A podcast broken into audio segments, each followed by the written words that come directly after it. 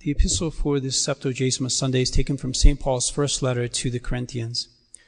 Brethren, do you not know that those who run in a race all indeed run, but one receives the prize? So run as to obtain it. And everyone in a contest abstains from all things, and they indeed to receive a perishable crown, but we an imperishable. I therefore so run as not without a purpose. I so fight as not beating the air but I chastise my body and bring it into subjection, lest perhaps after preaching to others I myself become rejected. For I would not have you ignorant, brethren, that our fathers were all under the cloud, and all passed through the sea, and all were baptized in Moses in the cloud and in the sea, and all ate the same spiritual food, and all drank the same spiritual drink, for they drank from the spiritual rock which followed them, and the rock was Christ. Yet with most of them God was not well pleased. Please stand for the gospel. Gospel is taken from the 20th chapter of the Gospel of St. Matthew. At that time, Jesus spoke to his disciples this parable. The kingdom of heaven is like a householder who went out early in the morning to hire laborers for his vineyard. And having agreed with the laborers for a denarius a day, he sent them into his vineyard. And about the third hour, he went out and saw others standing in the marketplace idle. And he said to them, Go you also into my vineyard, and I will give you whatever is just. So they went. And again he went out about the sixth and about the ninth hour and did as before. But about the eleventh hour he went out and found others standing about, and he said to them, Why do you stand here all day idle? They said to him, Because no man has hired us. He said to them, Go you also into my vineyard. But when evening had come, the owner of the vineyard said to his steward, Call the laborers and pay them their wages, beginning from the last even to the first.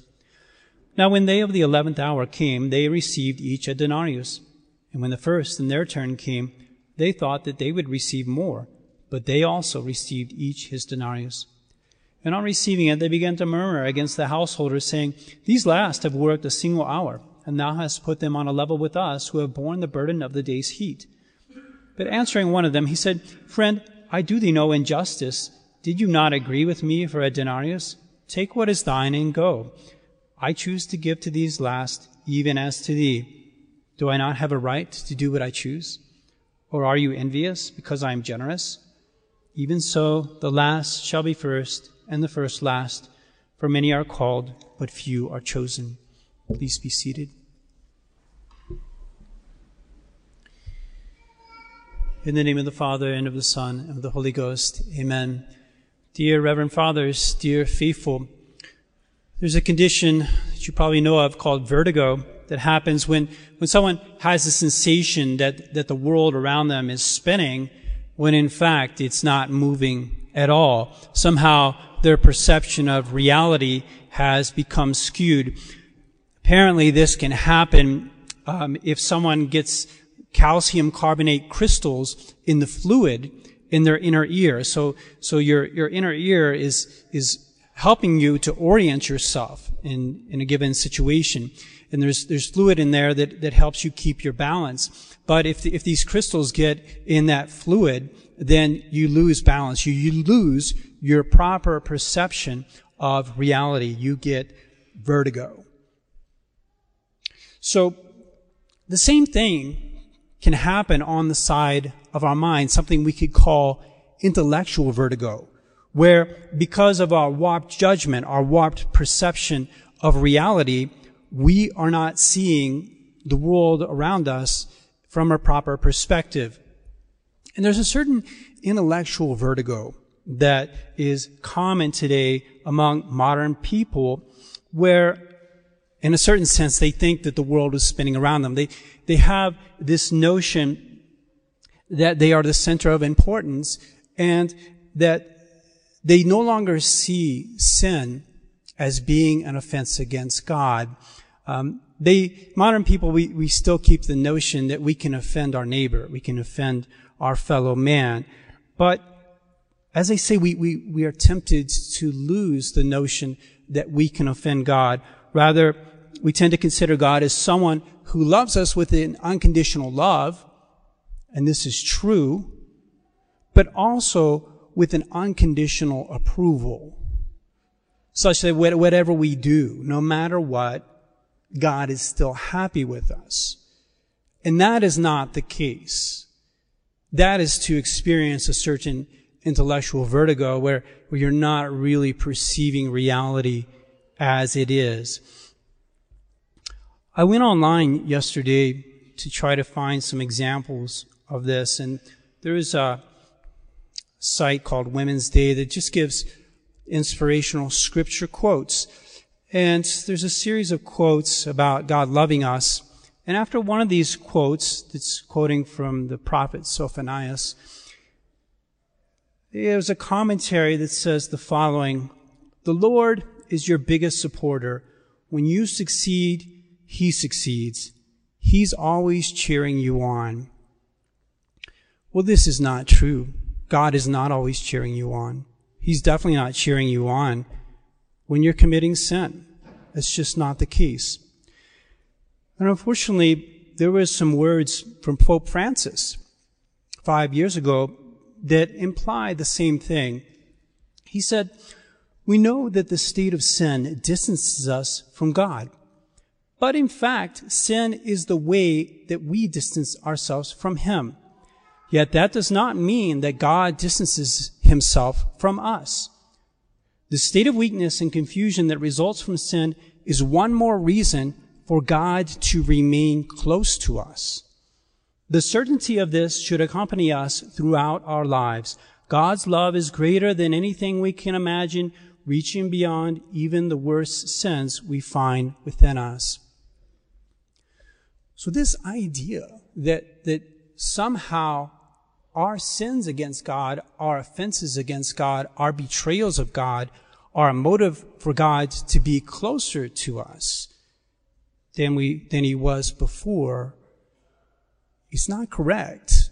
It's not, it's, it's, it's a improper way of seeing our relationship as creatures with God. It can lead to this idea that, that Luther had, you know, where, where he would say, uh, sin boldly, but believe even more boldly. In other words, that when you fall into sin, the, the way to deal with it is effectively to have a complete and utter trust that you're still good with God, no matter what. Um, and that's how basically you, you deal with sin. This, as I say, is a certain intellectual vertigo. God is approaching me no matter what I do. No matter what I do, I receive God's unconditional approval. It's interesting to, to note that um, the season, of Septuagesima no longer exists in, in the Novus Ordo. This is something they did away with. It's the usual excuse was given that they, they said, well, you know, why, why do we have Septuagesima? We've been doing this for centuries. In fact, the, this tradition goes back way, way back even before St. Gregory the Great, you know, to the earliest centuries of the church, to have this longer period of penance and reflection upon our sins. And they said, well, well, this, this season is not Christmas. It's not Lent. It doesn't make any sense. So we'll just get rid of it. Um, when, when obviously we, we know it's, it's there precisely to ease us away from the Christmas period and get us ready for the season of Lent. So you just don't jump right into to Lent directly after Christmas. So we we need this period of reflection and motivation before we start the period of Lent. But the fact that Septuagesima is gone now in in the uh, um, conciliar world means that the vast majority of Catholics today will not be hearing the words of today's epistle, where St. Paul says of the Israelites in the desert, not that God loves them with an unconditional love, not that God approves them no matter whatever they do, but that with most of them, God was not well pleased. They will not be hearing about how St. Paul chastised his flesh and brought it into subjection, lest after he had preached to many others, he himself become a castaway. And this, this is something that, that hits a priest really hard because I'm up here preaching to you. And St. Paul is saying to me, yeah, Father Robinson, you may have preached many sermons. You may have been powerful in what you have preached, but be careful because you too could become a castaway if you turn against God. You can turn against God. And people will be saying, you remember those sermons that Father Robinson gave us? Yeah. And now look at him. Now look at what's become of him. Our traditional liturgy assists us not to have intellectual vertigo where we are having this perception that everything is in, right with God and God approves me no matter what I do. It gives us this true perspective of our relationship with God. This truth that if I die in the state of mortal sin, I will go to hell because I have cast God off. God is not able to do anything with me if I reject Him. He will say to me, I love you, but you do not love me. And no one can work with that. You cannot form a relationship that's only one way. And that, that is the truth of the matter. We have to love God. We have to serve God. Consider the words of our Lord that depict for us the last judgment in Matthew, Matthew 25.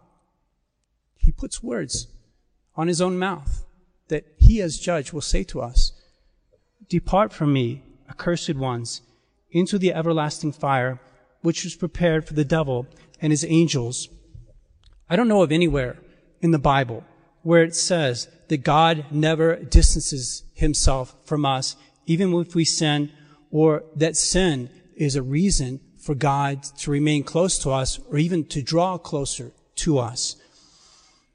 Today's gradual says that God will not abandon those who seek him. It doesn't say he will not abandon anybody. It says those, he will not abandon those who seek him. Meanwhile, the tract says, if you, Lord, mark iniquities, Lord, who can stand? If you know my sins, I am lost.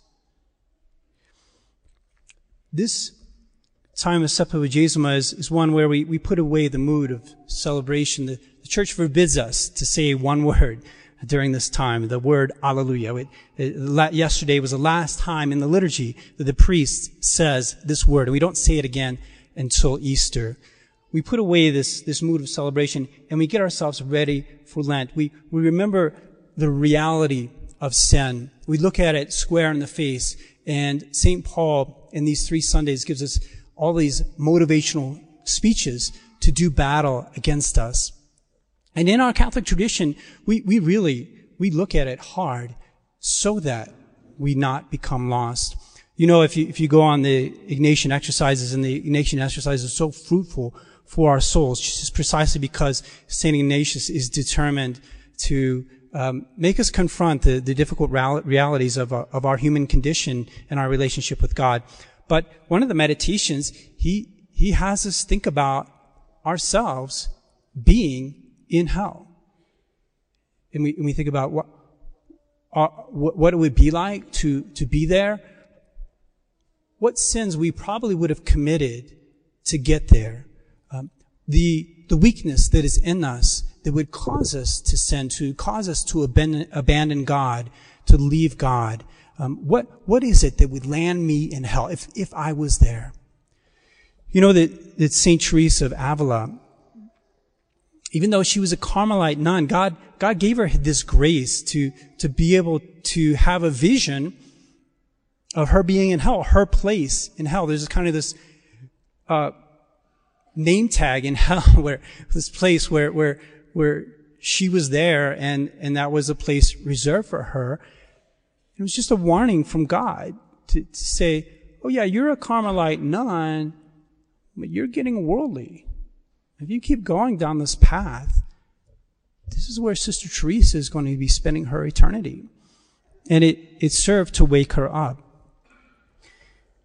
We have to be ready to acknowledge, my dear faithful, that, that we are sinners. That, we offend God. And that unless we we do our part to love Him, to, to serve Him, then we too will become castaways. The word that, that appears in the Vulgate, in the Latin uh, scripture is, is reprobus, you know, the reprobate, the one who is, who is cast off. our Mass, this, this Mass that we love so much, it, it assists us to have this proper perspective on our relationship with God. It, it informs us of the proper attitude that we should have. It reminds us so much, and especially the priest. Um, there's so many prayers, even the priest says silently, and, he just says by himself, that remind him that, that he is a sinner, that he needs to get himself in shape uh, to be worthy to approach God. I just want to mention three prayers among many, many in the Mass. Three prayers that, that are no longer found in the Mass, that, that do, not, are not present in the Novus Ordo Mass. One of them is the, is the Indulgentiam, that's prayed twice after the Confiteor, the two Confiteors, where the priest asks for pardon, absolution, and remission of our sins. After the first indulgentiam, as, as the priest is, is walking up the altar, up the steps of the altar, he says a, a prayer silently to himself, the Aufer a Nobis, and he asks God, please take away my iniquities so that I can enter worthily into the Holy of Holies. And then at the very beginning of, of the offertory, when, when the priest holds up the paten with the host on it and offers the host uh, to God, he, he says the following words, Accept O Holy Father, Almighty and eternal God, this unspotted victim, which I, thy unworthy servant, offer unto thee, my living and true God, for my innumerable sins, offenses, and negligences, and for all here present. This time of, of Septuagesima is, is a time for us to remember um, what a blessing it is for us to have the sacrament of confession. Uh, St. Paul today speaks about the Israelites in the desert and, and we should, we should thank God that, that we do not live in the Old Testament, but we have this blessed means to reconcile ourselves with God, to make things right with God um, through this sacrament of confession. It should be a great consolation to us as, as Catholics to have this sacramental forum where we go in and we we profess ourselves to be sinners. We tell God that we are sorry and we receive that absolution where our souls are washed clean of the sins that we have committed. There are five elements that, that go into making for a valid confession, a valid and worthy confession that I just want to remind you of um, that we find in, in our catechism so that we can make a good confession at, at this time of the liturgical year. The first is the examination of conscience, um, where where we are our own judges. We we judge our conscience as as best as we can. We we try to uh, discern what there is in us that might be against God. In what ways have I offended God?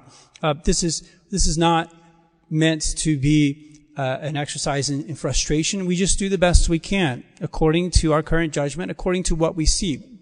We are, the, the purpose of the examination is, is not to examine so thoroughly we find absolutely every sin. And a lot of times, we, because of lack of memory or um, lack of perception, we're, we're, not able to do that. Uh, that's not that's not a problem. Um, but the the main thing is for us to be to try to assess our relationship with God and to find as best we can what in what ways we might have offended him. The most important element of a valid confession is our contrition. That we truly be sorry for our sins. At least we be sorry for our sins knowing that they would send us to hell if, if we, if we die in the state of mortal sin but, but even more to try to excite in us a contrition for sin because we have offended a good God. To, to see every sin as a betrayal of the God who has given us absolutely everything. To remember that, that if we have any happiness or joy or pleasure in this life, and, and we do, there's so many good things for us in this life. Um, they come from our good God. That is the source of them all. So when, when I commit a sin, I turn against Him the source of, of everything that I have that is good. Then there is also the confession of sins, where we go into the confessional and we humbly become our own accuser um, in order to rectify justice, to do justice before God. again, this should be a consolation for us to the degree that we, that we acknowledge that I'm a sinner and I've offended God. Um, it, it is nice to, to go in there and say, I have sinned. These are the things that I have done. Then the purpose of amendment is the fourth condition for a valid confession, where we need to form the resolution before we go to confess our sins to do what is necessary to avoid mortal sin. The purpose of amendment is kind of an outward sign that we have true contrition for our sins. Um, you just think if if someone says, "I'm sorry," I'm sorry um, for having stolen your car, and you say, "Well, would you would you do it again if you had the chance?" And they said, "Well, heck yeah, yeah, I would I would do it." Um, then then you would rightly say, "Well, you're well, you're not really sorry for this sin um, that that you've done against me, this way you've offended me." So this is why the, the priest in, in justice he has he has to have a certain guarantee that a person who is habitually falling into mortal sin is taking the steps necessary to resolve that. Um, that especially that there's not a continual will to place themselves in the occasion of mortal sin. So if if if uh, someone is, is falling into the habitual sin of viewing pornography, for instance, and there's a, a means for avoiding the occasion of sin by by putting a blocker on the device that that is broadcasting this pornography. And, and, the, and the person doesn't want to do that, well, it's a sign that they're not really sorry for committing this sin. There, there's no real desire to stop committing this sin because they're not willing to take the steps necessary to avoid it. Or if you have a couple who, who are falling into sin together, they're dating and they're, they're falling into sin on a regular basis, and you say, are, are you going to try not to be alone together? Uh, not, not to be in a private place together where you're going to have this strong temptation to fall into sin. They say, no, I mean, we're, we're still planning on being together privately. Well, again, there's, there's not this firm purpose of, of amendment. Again, most, most shockingly, um, there was there was a report that came out a few weeks ago about Pope Francis speaking to to these seminarians in Barcelona and, and telling them um, that even if someone, even if they think that someone is not sorry for their sins, that, that they should give absolution. And this is just a violation of the, of the rights of God. Um, to, to pretend that things are right with God when you have the will to betray Him. And it's contrary to the, to the whole history of the church, the whole jurisprudence of the church. It, it effectively pretends that, that sin doesn't matter. It does not offend God. It, the, the priest has the duty to say, I am going to defer absolution. I will give you absolution, but not right now. You have to do this thing so that you can prove, you can give evidence that you have a firm purpose of amendment. I have to have concrete signs of, of that. The last um, condition for a valid and fruitful confession is the willingness to perform the penance that, that the priest gives, the, the penitent in the confession. So the uh, it's it's important for the for the penitent to to just say if if they're not when the when the priest gives the, the penance to just tell the priest if if they're not able to do that. Um, if if the priest gives a penance, for instance, to someone and says, I, I would like you to fast on, on a given day and, and they're a diabetic. I mean, it would, it would, be perfectly legitimate for them to say, look, Father, I'm, I'm a diabetic, and if I stop eating uh, during the day, if I don't eat throughout the day, then I will faint. And the priest will say, okay, no, no problem. You know, I'll give you a, a different penance. But, but otherwise, there, there should be this willingness uh, to perform the penance that the priest gives us. So, my dear faithful, this, this season of, of Septuagesima is a, is a very beautiful time for us uh, to be inspired by the words of St. Paul and to get ready for Lent, especially by um, coming to terms with this reality of sin. Um, we will not be approved by God if we offend Him. God does not approve our offenses against Him. And we have the duty to make things up with Him as often as we commit sins. So we prepare by remembering our sins, seeking to purify our souls, and not falling into this intellectual vertigo that afflicts so many people today, but they have the perception that all is right with God no matter what they do. Following the inspirational words of St. Paul, uh, we must have this desire to run during this, this time, to run towards God, to, to chastise our bodies, to bring it into subjection, um, to work for our salvation so that we can possess God forever and ever. In the name of the Father, and of the Son, and of the Holy Ghost. Amen.